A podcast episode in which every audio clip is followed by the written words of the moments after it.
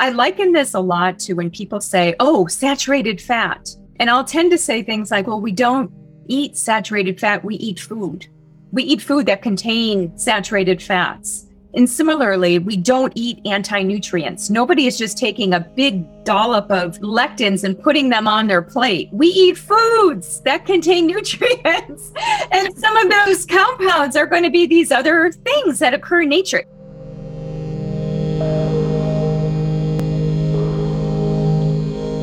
Hello, and welcome to Your Great with your host, Unique Hammond. I am very excited about this space. I created it for those seeking tools along their healing path and inspiration, something that I had very little of when I was healing my autoimmune disorder Crohn's disease and endometriosis. I found out along my healing path that healing my body was a little more complicated than I thought because there were emotional aspects that were getting in the way and spiritual aspects as well. So I found that alongside healing, eating to heal my physical cellular body, it also took digging deep and healing my emotional body and my spiritual body as well. So, welcome and thank you for being here. Today, I wanted to take a deeper dive in plants, specifically anti nutrients I was beyond excited to sit down with Dr. Deanna Minich and pick her brain about these plant compounds, coined anti nutrients. I have been on a plant forward diet, the Bean Protocol, for the past nine and a half years, and intuitively, I found myself just disbelieving the rhetoric around anti nutrients. It just didn't ring true. Having an autoimmune disorder like Crohn's disease, and some of the claims being about gut inflammation, you can imagine that I took a pretty deep dive on the topic. And I came up really grasping at vapors for something that actually made me not want to eat all of the legumes and the plants that I was eating to help in my healing process. But what I did find was promising research for the gut and, you know, bringing down inflammatory markers and being colon cancer protectant. And for someone with Crohn's disease, looking at foods that can protect me against cancer, colon cancer, really was of interest to me. I was excited to discover the paper that Dr. Deanna Minich had co authored with Weston Petroski in 2020.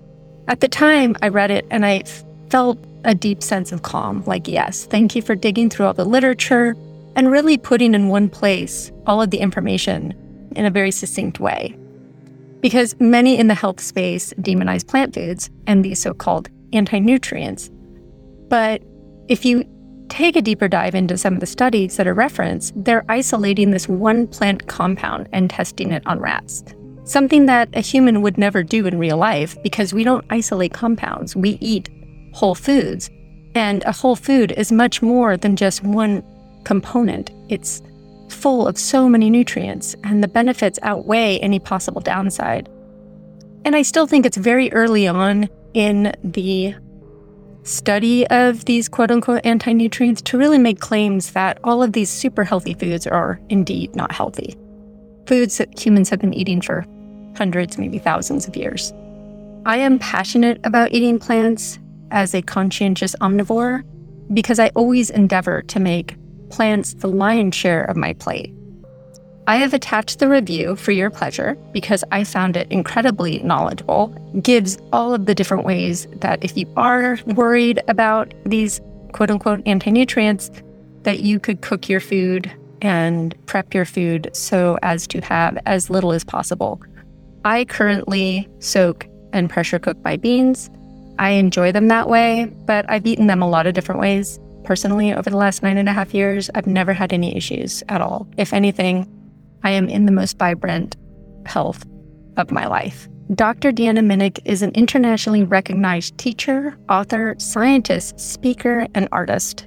She has more than 20 years of diverse, well rounded experience in the fields of nutrition, functional medicine, including clinical practice, research, product formulation, writing, and education. She has authored six books on health and wellness and over 40 scientific publications. Currently, she serves as an advisor to various food, academic, and health organizations and teaches as faculty for the Institute of Functional Medicine and the University of Western States. Thank you so much for joining us today, and I hope you enjoy this conversation.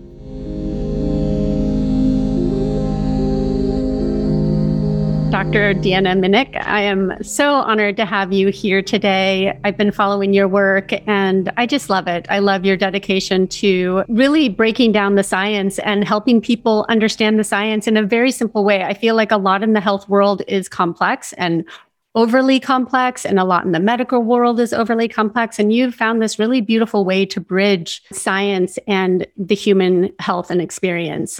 Thank you for the work that you do. Well, thank you so much, Unique. It's it's really wonderful to be here with you. I feel like we're on a similar wavelength and it's great to bring this information to your community. So thanks.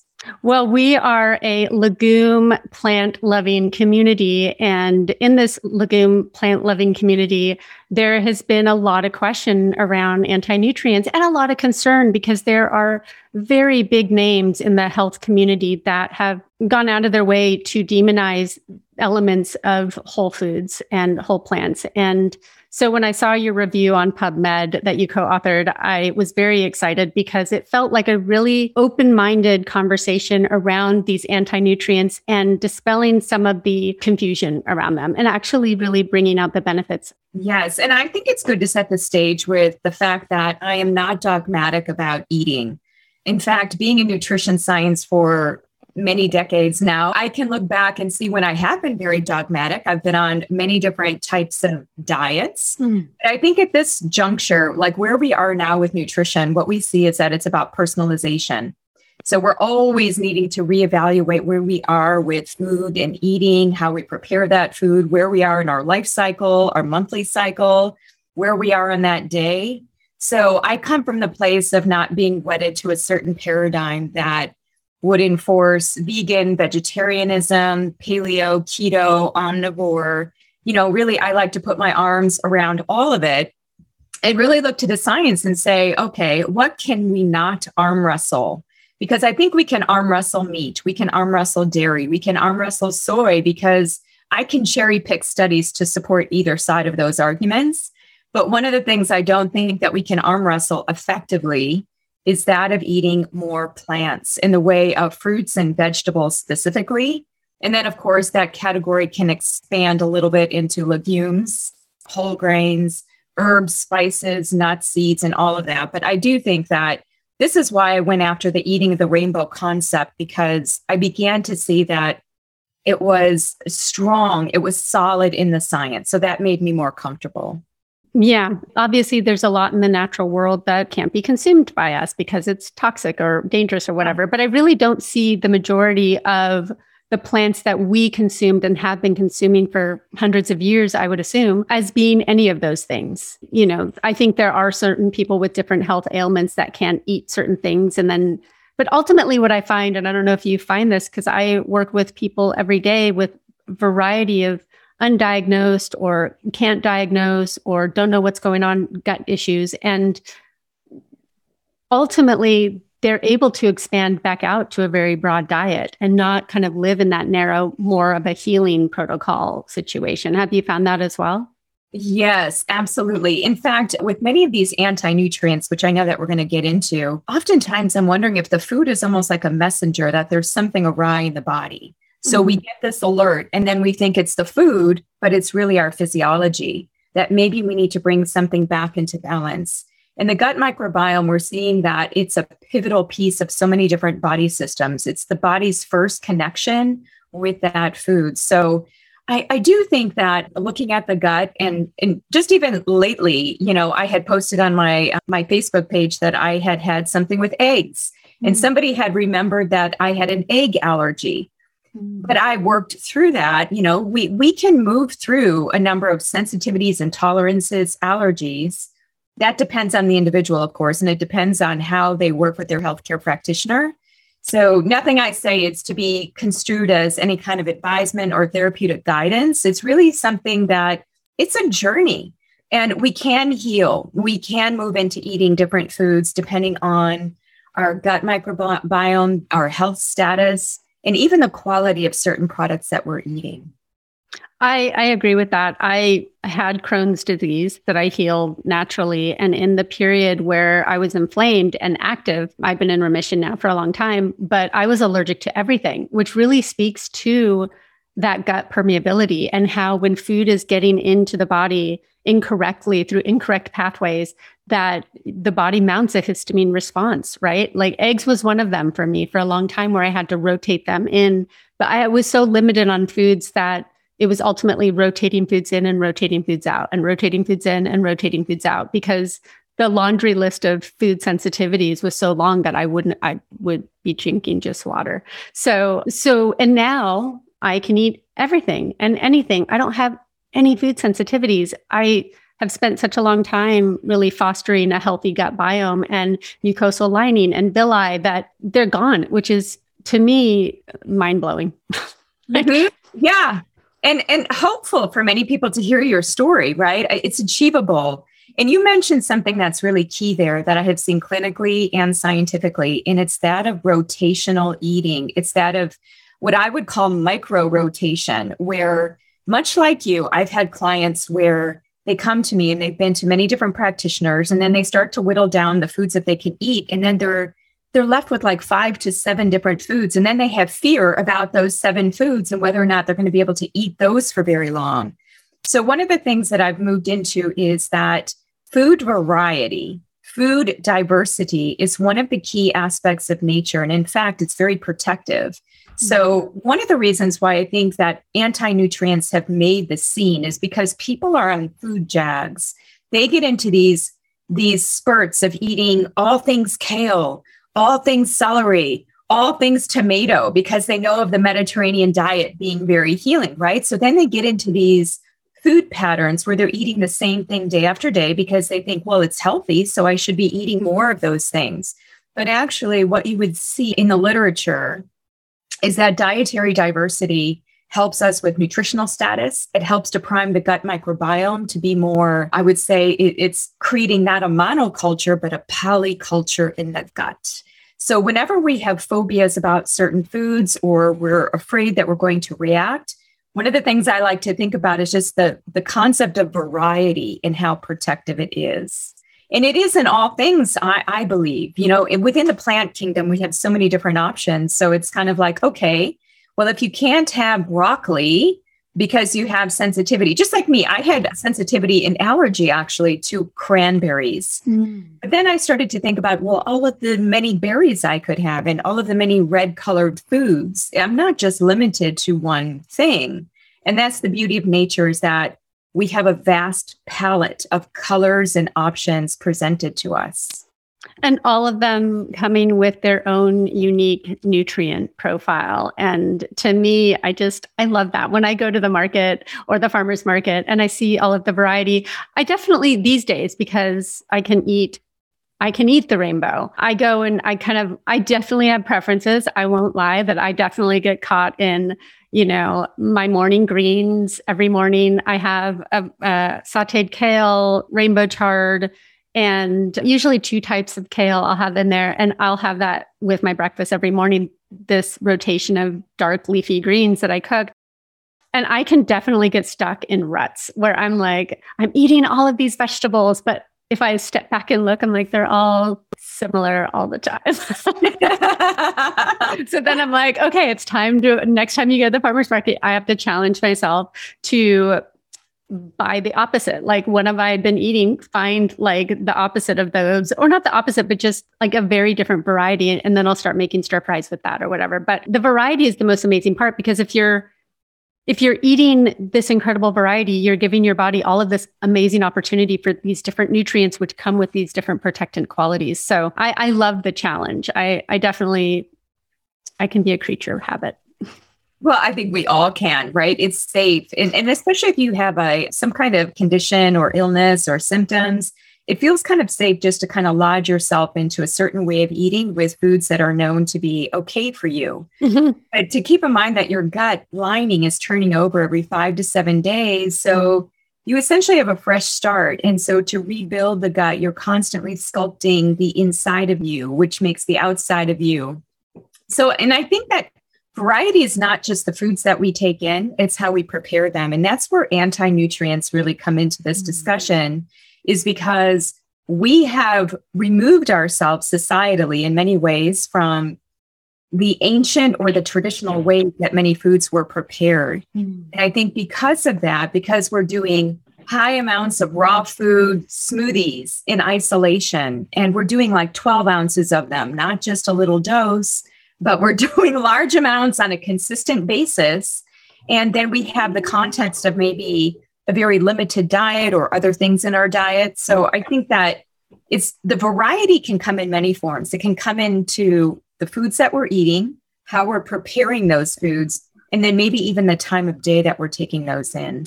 Oh, interesting. So when you mean ancient, would you say would you would that refer to more cooking foods versus eating them raw?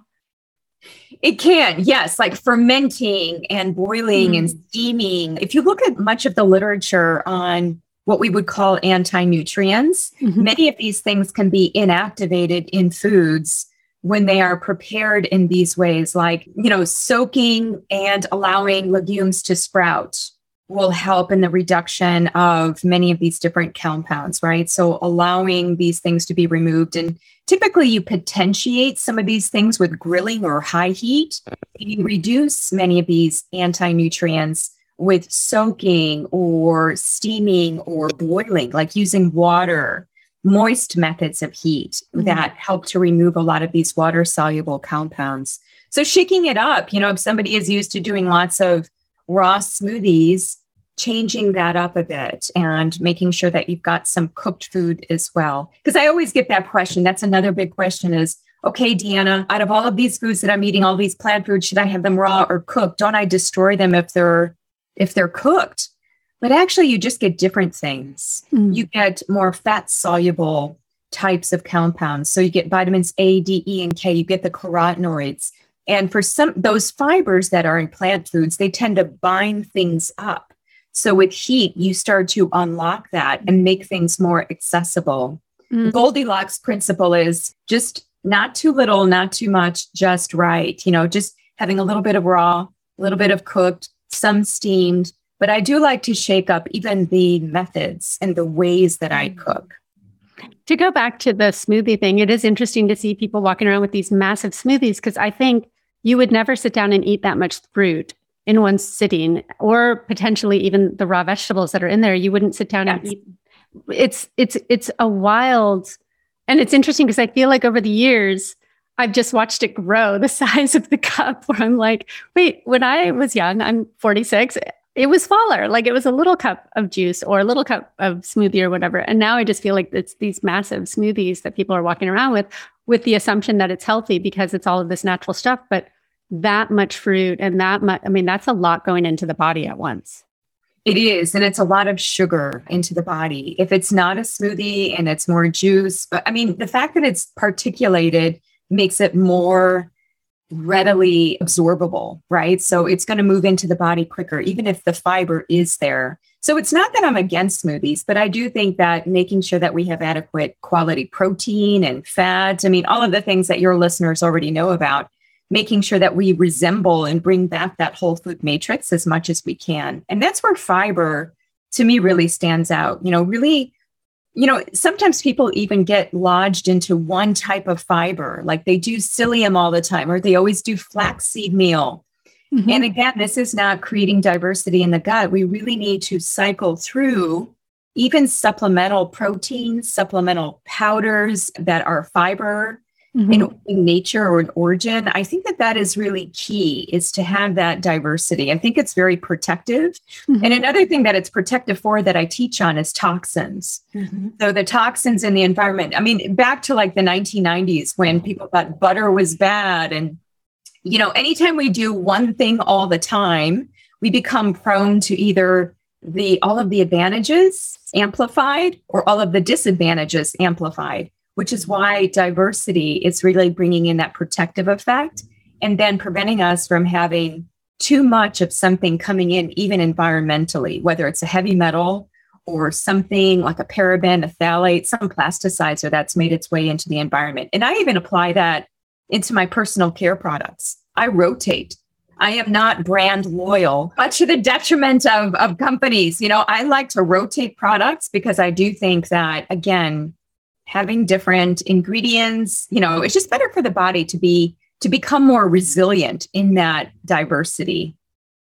I also think that it it disperses the nutrients as well, right? So that you're if you're not just getting fat soluble nutrients, you're getting water soluble, you're getting a balance of if you're yes. just focused on eating one way, then you're constantly getting the same nutrients over and over again without that diversity, which I think does speak to resilience of of our bodies to be able to a lot of my clients are unwell and seeking wellness or seeking balance. So a lot of times we'll start off with you know more of a healing plan. And then as time goes on in their healing to really expand that to fan it out to bring in more diversity. I have a lot of clients come to me stuck in fodmap land where they just yeah. can't get out. And it's you know mm-hmm. that slow introduction of building that resilience in the gut. It's hard because many of those people have immune issues. So autoimmune issues. And and typically, you know, there's more diligence or there's more vigilance around things like anti nutrients because they're told, you know, no lectins. And so the amount of foods that they can have, whether it's a, a gut autoimmune condition, so it's low FODMAPs, and then it's like, okay, you can only have these foods. And if you look at the literature, at least on young children, what you see is that the more diverse their palate and their their foods that come in earlier in life, the more protected they are from different immune type of issues.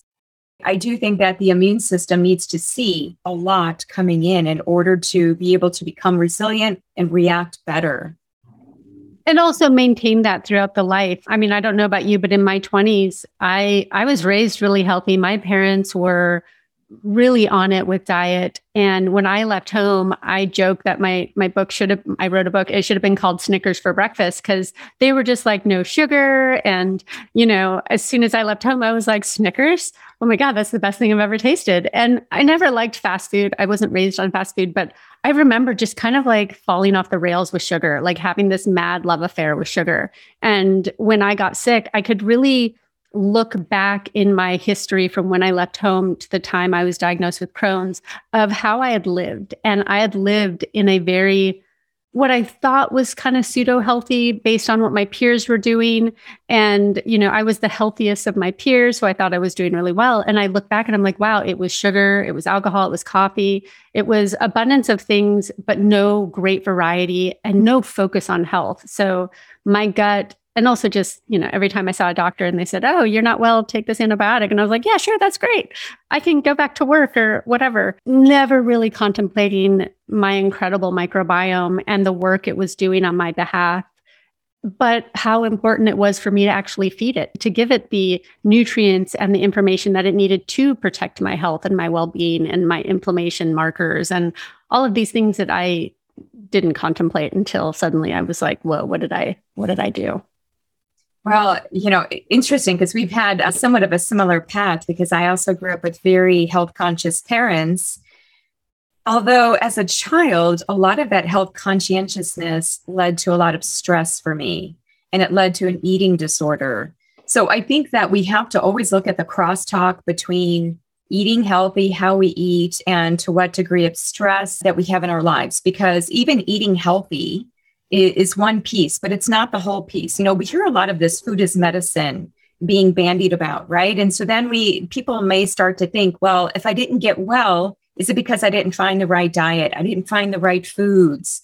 And I do think that we have to be thinking about lifestyle, how we eat, when we eat, the company in which we eat, how stressed are we? I mean, stress can really change our digestion, it can change the milieu of the gut and you know the gut microbiome responds to that stress. So it's not just the food. The food is a great foundation but if we are not dealing with the larger picture of the stress then i think it's really only one piece of the multifaceted aspects of who we are. Absolutely. I was listening to a podcast recently and they were talking about if you tested you know students in a master's program their gut that they would have more inflammatory markers because of all of the stress right? Yes. of, yeah. And so it's interesting because to to get to your practice what you have to go through really tears the health down directly right? All of that pressure all of that stress everything you have to do to get through to become a doctor or to become a chinese medicine practitioner or to become a functional medicine doctor the actual road to get there can really mess with the whole health process, which is mind boggling to me. I'm like, how do we make it so that that's not the case, you know? Yes, it's so counterintuitive to have people going through medical school and, and training and even doing more nutrition and lifestyle work and yet not having that being brought into the programs. You know, I even think about it with health conferences. You know, I'll go to a health conference and and from early morning to late at night and then there are dinners at night. It's like, wait a minute. I thought I thought we need to walk the talk and really like eat well when we're at this conference, not hamburgers and hot dogs. You know, it, it always surprises me, right?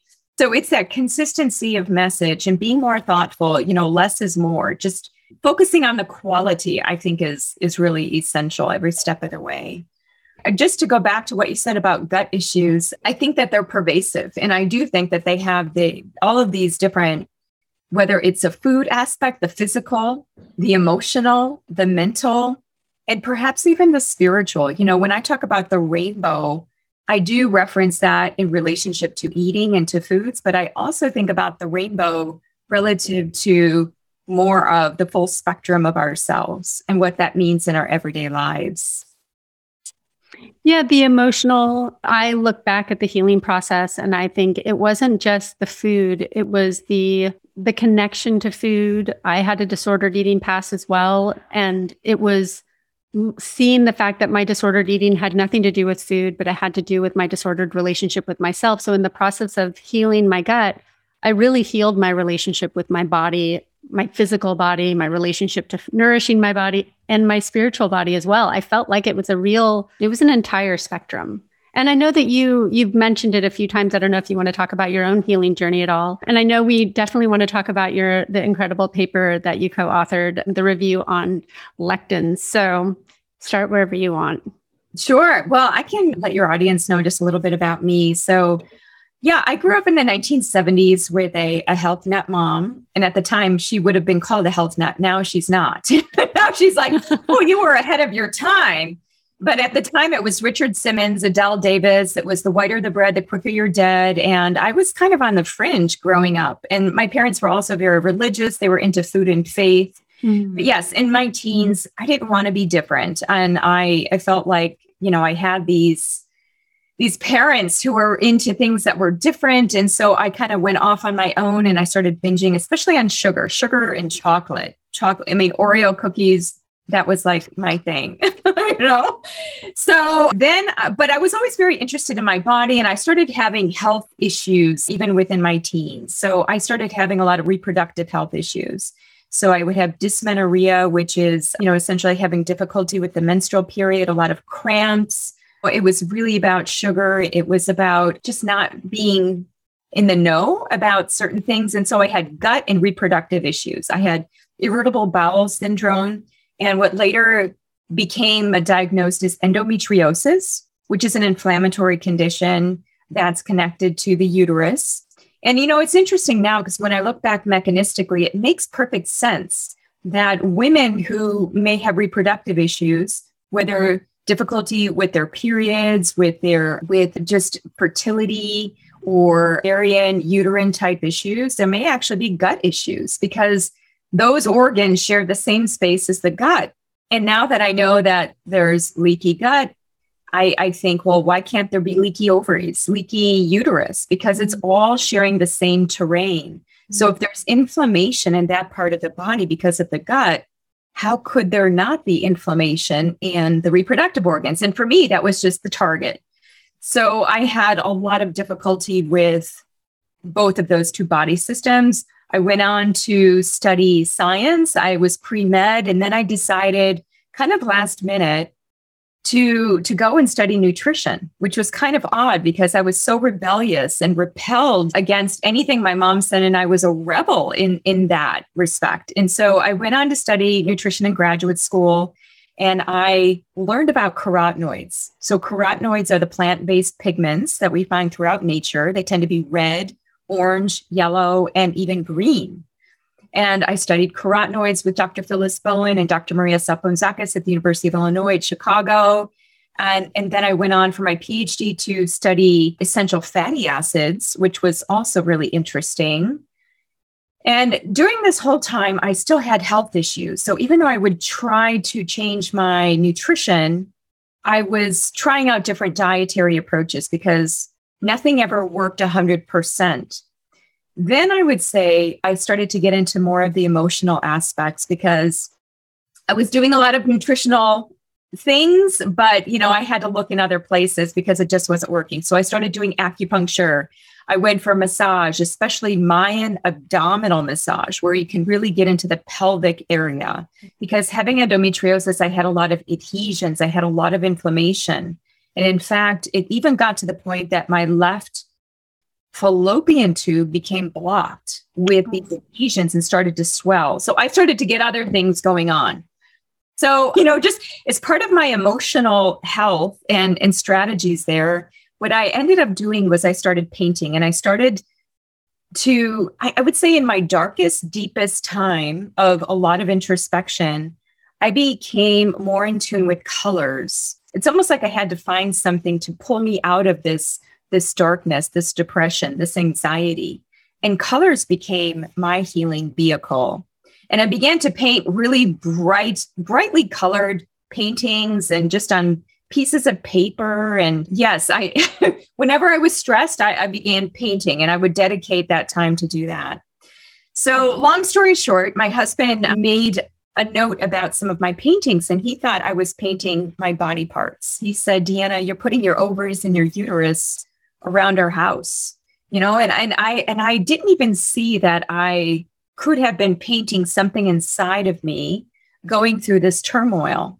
So i began to use art as my divining rod into my healing process and i expedited it. I began to connect with my body through these colors. I even began seeing people as colors and i began to gift people certain people with paintings of what I believed was their color or what color was healing for them. So I, I, would say with a marriage of having this nutritional aspect of my training in combination with the color really brought me into this whole platform that I would call the rainbow diet and really seeing that there's power and potential in the beauty. It's not just the science of how we eat, but it's the art too. And what I was really missing out with a lot of my health issues was to be in the flow, to be in this mind state that really liberated me.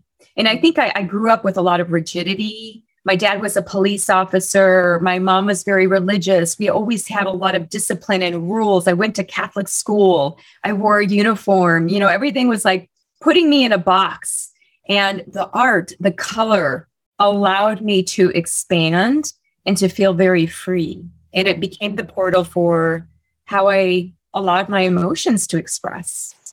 So I would say that my healing journey really involved not just food. And this is why I say it's not just food is medicine. Food is powerful medicine, but it's not the only medicine. Community is medicine, emotional expression is medicine. How we think needs to be looked at, how we move our bodies, how we sleep, how we spiritually connect and feel interconnected with all of life. I mean, all of those things are really potent in their own ways. So I, I, would say for me, my life's journey really opened me up to the full spectrum of many different healing modalities, as well as the, the full spectrum of foods.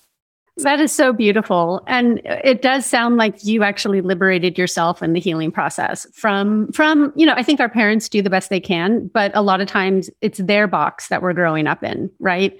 And ultimately that coming home to ourselves is shaken off that childhood box that the parents, with great intention, put us in and becoming truly ourselves. And it sounds like your healing process was really also a coming home to yourself as well and discovering yourself and expressing yourself in a way that was healing for you. And also, it sounds like the painting is your way that you can not only connect with yourself, but calming, like calming the nervous system and connecting, which is such a huge part of healing is, is that parasympathetic, that that state of calm, which so many people are achieving with meditation or whatever else. It sounds like paint. I don't know if you meditate as well. I would imagine you would, but sounds like painting is that meditation in a lot of ways.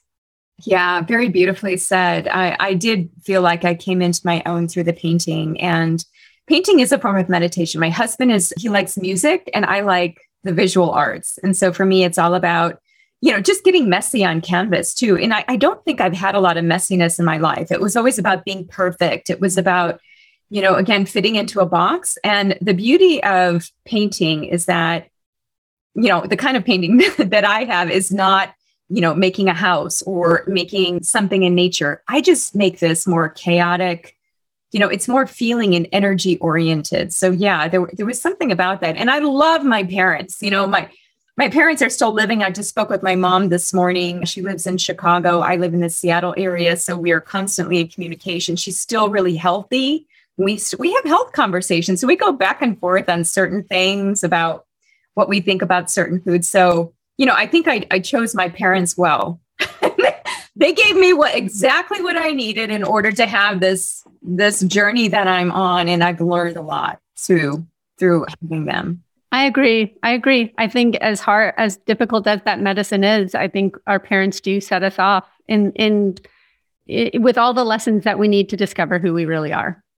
Yes, you know? absolutely what was it about anti-nutrients and and co-authoring the review on anti-nutrients that was speaking to you? And and what did you ultimately discover? Because i saw that you literally went through lectins and oxalates and phytates and phytoestrogens and tannins. What would what was your biggest takeaway with studying all of these anti-nutrients well, a couple of things. Number one, this was the biggest question I would get whenever I would talk about eating more plants. And by the way, you know, again, just to bring it back, I'm not about people going vegan, vegetarian, eating in a certain way, but I do talk about eating the rainbow, and that does involve eating plants. And plants to me are the common denominator, they unify us. So I would get all this pushback about, well, Deanna, what about the lectins? Deanna, what about the phytates? I get a lot of angry comments about oxalates. You know, you're not acknowledging oxalates. So I thought, you know, this is all coming forward for good reason. So Weston Petroski was a graduate student at the time, and I teach at the University of Western States. And I said to Weston, let's just dig into the science because we are hearing a lot out there different people are saying different things about lectins or about oxalates. And I just want to know the truth. I just want to know is there science? Is there clinical work to suggest that maybe we should be a little bit more cautious about eating certain plants? So we identified the, the culprit anti nutrients. So just to give what those are, and you already listed a number of them, what we covered in the paper was lectins, oxalates, goitrogens, which typically come up when we think about thyroid function. Then we had the, the phytates, the phytoestrogens, the tannins. We thought about putting histamines in the paper as well. You know, the, the definition of what is an anti-nutrient is is kind of broad. And in fact, I, I even question whether or not it's a good term because is it uh, anti? Is it against nutrients? Or are these just compounds that we don't fully understand? So let me just give you a case in point, and we'll we'll go through each of them quickly. So let's just take because for each of them, they may have merit. They may have something good about them, but when the food is not properly prepared, they they may exhibit other qualities. And and I do think again, unique that personalized nutrition is really the way to go. That we are constantly need to be evaluating that. No one food is good for everybody. So I liken this a lot to when people say, oh, saturated fat. And I'll tend to say things like, well, we don't eat saturated fat, we eat food. We eat food that contain saturated fats. And similarly, we don't eat anti nutrients. Nobody is just taking a big dollop of lectins and putting them on their plate. We eat foods that contain nutrients. and some of those compounds are going to be these other things that occur in nature. And the thing is that in nature, nature is so wise and plants are like the divining rod to really help us, I think, to survive better. Because one of the things about plants is that many of them can't move. So they have to create other compounds that help them to survive better against whatever pests or environmental stressors they have. And many times they they are these anti-nutrients that we refer to. So like the glucosinolates, which are typically found in the brassica family of vegetables like the crucifers, things like broccoli and cauliflower and kale and Brussels sprouts. Well, those glucosinolates are incredible. They, they defend the plant in its environment. And if we look at a lot of the literature on glucosinolates, we can see that they have these anti cancer type properties. They help us to metabolize hormones in our body in certain ways. But if the vegetable is not prepared adequately enough and large, and we're taking in large amounts of these, there can be this goitrogenic type of an effect. The, the only thing is that I, I, would say that when Weston and I looked at a lot of the clinical trial data to see whether or not eating lots of cruciferous vegetables led to suboptimal thyroid function, we couldn't find a whole lot. But what we did find was that people who had other thyroid type of conditions, for example, if they had low iodine status, they were going to be more prone to the effects of these brassica vegetables. So it's something to think about that maybe it's not just the compound, but maybe there's something else in the body that we're reacting to. Well, lack of uh, like an imbalance, right? So if you're not, which yes. a lot of people who don't live near the sea or don't eat a lot of sea food or even seaweed can tend to be, or I, I guess some people do iodized salts. I'm always thinking about the caking materials in those, but that you're not getting a lot of people won't get enough iodine in their diet naturally, right? So if you have this iodine deficiency and your thyroid is already not being supported properly through diet, then you bring in a food. And I, I, believe it's also uncooked brassica, right? That is more. Yes, uncooked. Yeah. And, and the trick with cruciferous vegetables, as we have subsequently learned through people's publications, is that a lot of those compounds can be beneficial, like sulforaphane. Mm-hmm. But sulforaphane, we don't get from cooked brassica because we destroy myrosinase, which is the enzyme that breaks down those glucosinolates, the glucoraphanin, into sulforaphane. So there's a little bit of a hack here. One of the hacks that we can do is we can take raw broccoli, cut it up, and it seems like the more we cut a vegetable, like the brassica, the more we subject that poor plant to mechanical stress and we're cutting it up, the more because it's living, it, it's going to defend itself. It's going to produce more of some of these compounds. But in this particular case, with something like sulforaphane, if we cut up the broccoli and we just leave it exposed to oxygen, we allow that myrosinase to come out of the cells and start to convert these glucosinolates into sulforaphane. Now we can cook those brassica vegetables and still get the benefit of the sulforaphane mm. while at the same time inactivating the goitrogenic type of glucosinolates that we might have concerns about. The other one that I think of that most people aren't as aware of would be tannins. And I just want to talk about tannins for a second because I was reflecting on that because I knew I would be talking with you this morning. And every day, uh, even on my desk right now, I have a huge cup of green tea. And I think about the populations on the planet that consume a lot of tea, which, you know, green tea epigallocatechin gallate, you know, a lot of these polyphenols we're hearing about. And when we think of the gut, I think of the three P's probiotics, prebiotics, which are the fibers, and then polyphenols, cocoa, berries, herbs, spices, teas. Well, those things have tannins. And when we think of tannins as an anti nutrient, much of the issue here is, but aren't they going to reduce mineral absorption?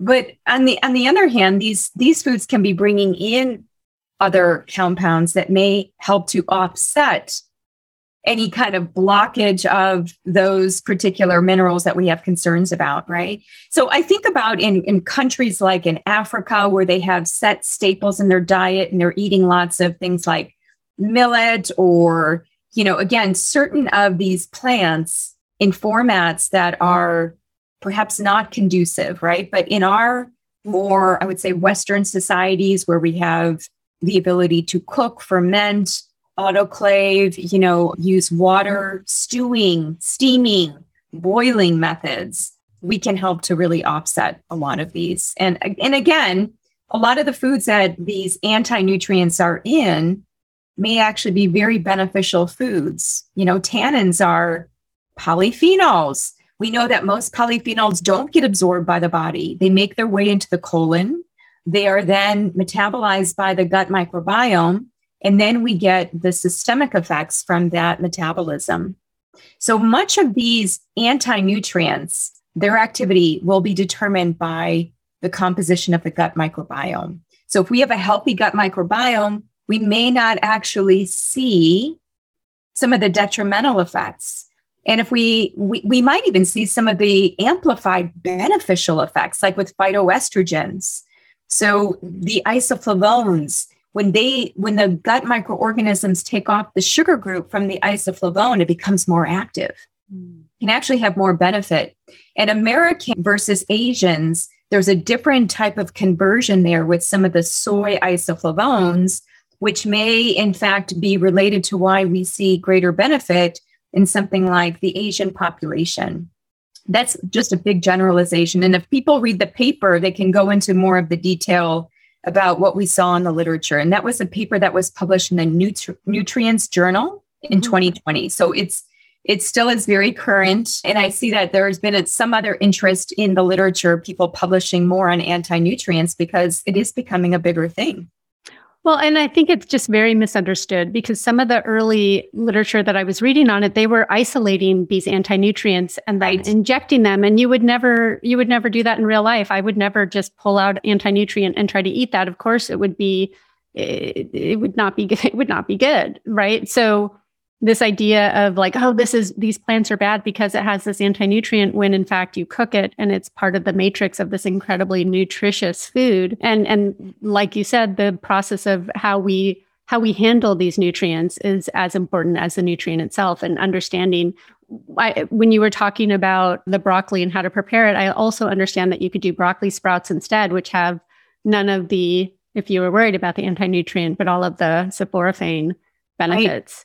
Yeah. Mm-hmm. And then the tannins, which is an interesting one. I recently saw a doctor saying that, you know, if you are nutrient deficient and you're loading up on, tan- you know, something like tea or chocolate, which have tannins in it, and you're eating it close to a meal, you might be blocking some of that iron absorption. So then just to kind of create a window of a half hour or so away from having the tea or the chocolate. And it's so funny because when in the world, when we talk about anti nutrients, nobody ever talks about chocolate. It's like chocolate is the sacred, sacred food, right? Yeah. It's like, well, it, it's bad, but chocolate, it's amazing. It's so good for you. I must be craving magnesium. And I'm like, oh.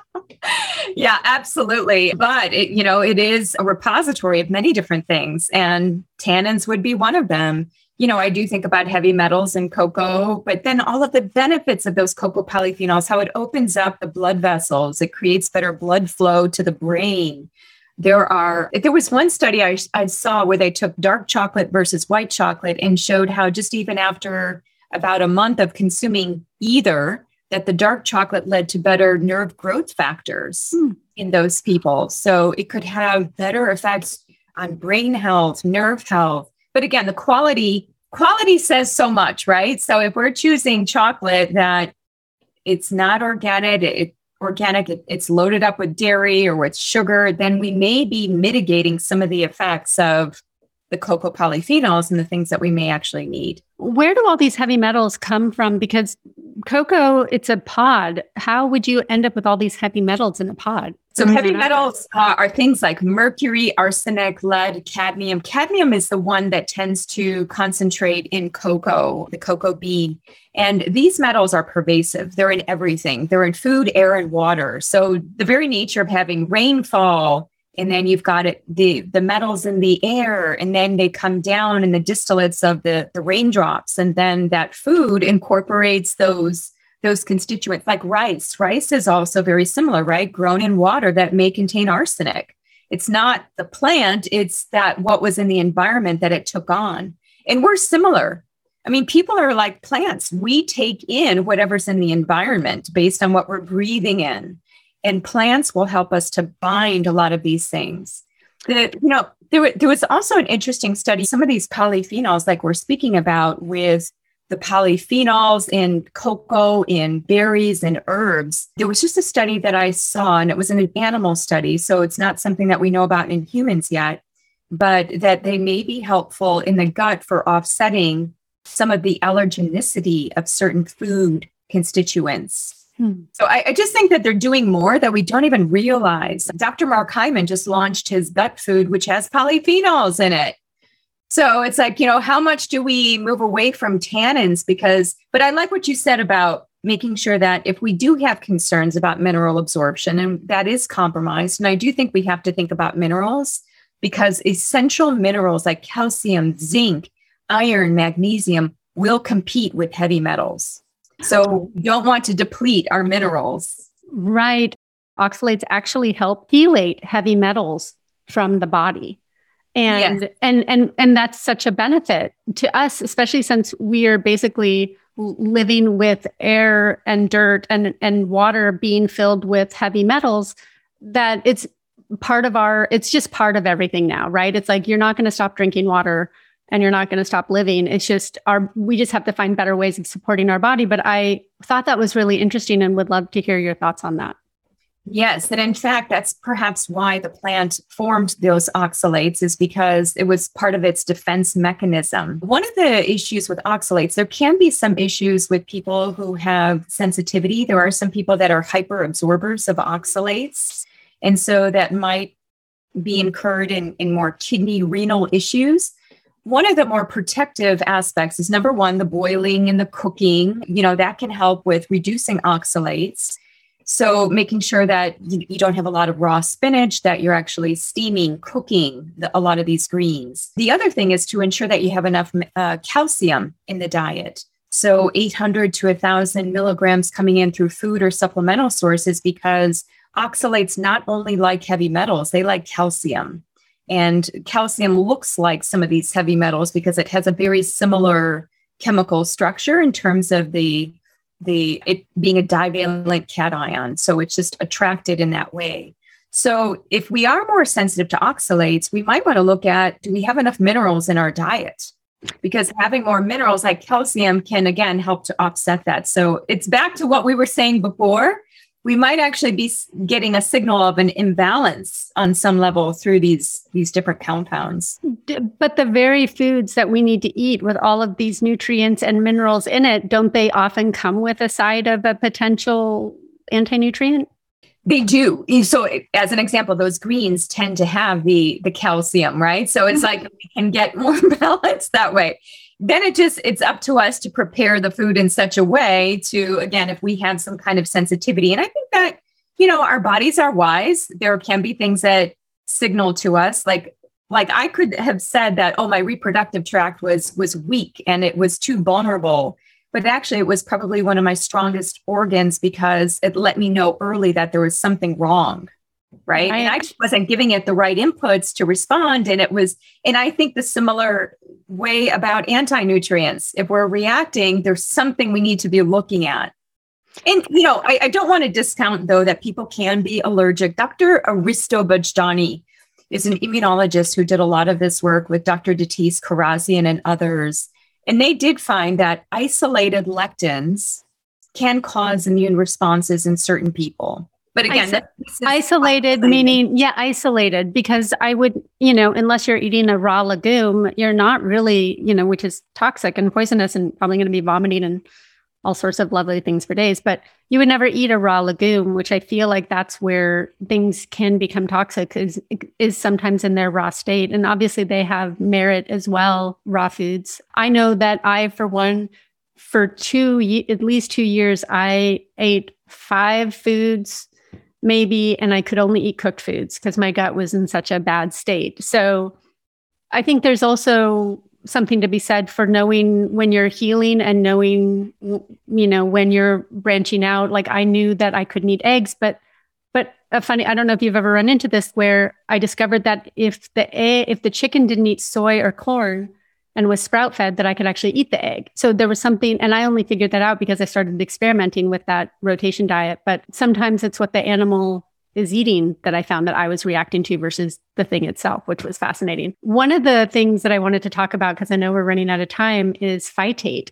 And because I've been reading recently that it's actually colon cancer protectant, and that there was a, a study published in the British Journal of Nutrition about the possibility of it helping the mucosal lining and reducing inflammatory cytokines. So I'd love to hear your take on the phytate.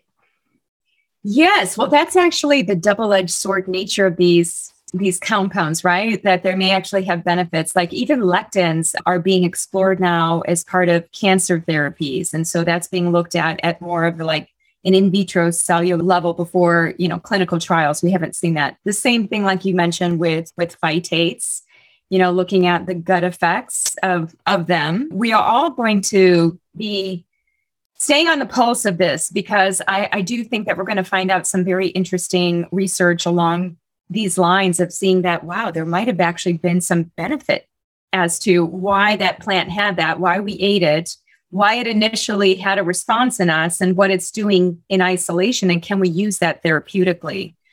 So absolutely. With with phytates, people get concerned about them in cereal grains and in, in a variety of things because they may seem to bind certain actives, especially the minerals. But again, using the strategies of cooking, I, I think we can help to offset that. But yes, I'm curious, Unique, what we're going to see in the coming years.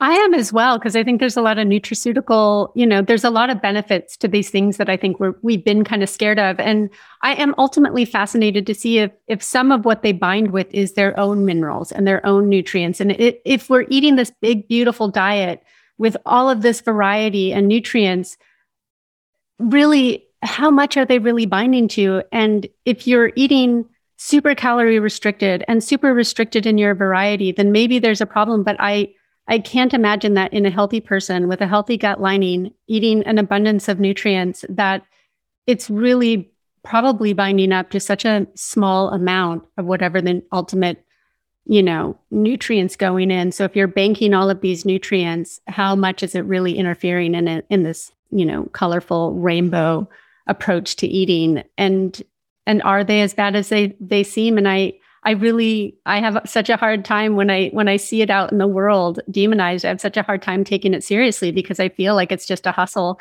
And and there are people who are sensitive. I've had clients who are sensitive to oxalate buildup and you know and i've also heard that making sure to stay well hydrated that a lot of it is yes. processed Right, through the urine of like if you're not hydrating and you're eating high oxalates, you know, stuffing a ton of them into your smoothies and they're raw and you're not processing them properly, I could see how it's a problem. So I'm definitely not recognizing that. But I think that it, there's been a great disservice in the world of people demonizing these incredible foods with so many benefits. Yes. And I think we have to remember common sense and just to keep it to the basics and, you know, again, personalized nutrition. You know, even the carnivores out there are still getting plants because those animals are eating plants. So I always come back to like, what is the, what is everybody getting out there? I mean, in essence, it's plants. And we have a large kingdom to choose from within all of those different categories. So, yes, just to leave your listeners with three things that I like to bring to every podcast, every interview, and that would be number one, color.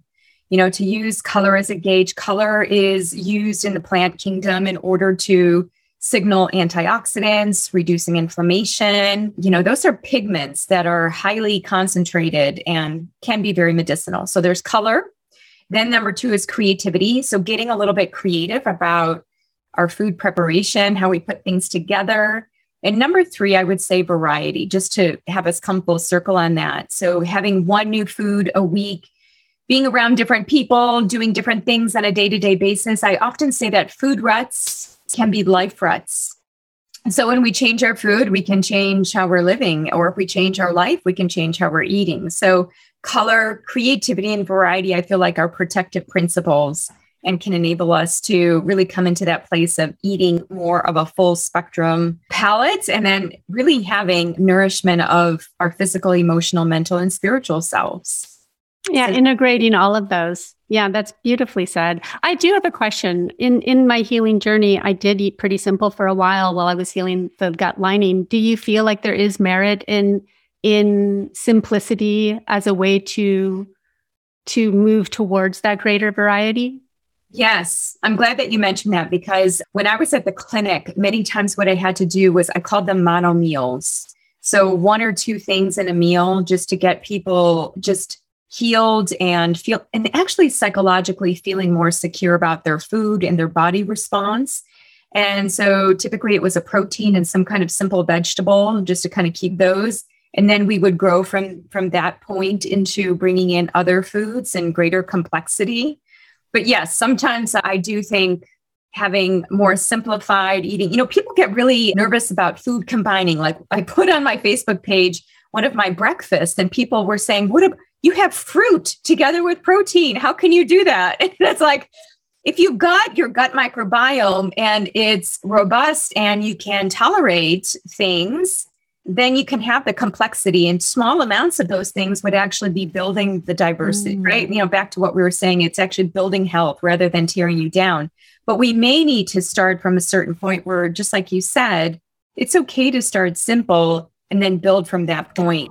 Well, it's not getting stuck. I think, like you mentioned earlier, a lot of times people get stuck out of fear, you know, that they don't want to diversify their diet because of, of fear, you know. And when you start to, and I can relate to this because once you start to feel good and your gut is feeling good, you're like, oh, well, maybe I'll just, and, you know, so I would challenge myself of like add one new thing you know, every four days or whatever yeah. it was to kind of slowly bring it out because it's not just about having more foods to eat, it's about having more nutrients to give. So it's that really, you know, important relationship between our bodies and nourishing our bodies properly. So and and breaking out of those rules like food combining. I do get that a lot. Unique, you know, that shouldn't go with that. And I'm like, well, now that I have a healthy gut, I really just listen to it. And if it doesn't like something, then I have a deeper conversation around that. But really, I find that now that I have a healthy gut, I can kind of challenge it a little bit and put all kinds of nutrients together. So,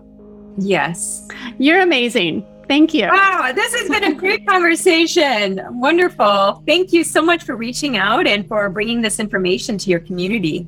Oh, I'm so excited to share it. And I will be sharing the paper. And again, thank you so much. Thank you. Take good care. Thank you. You as well.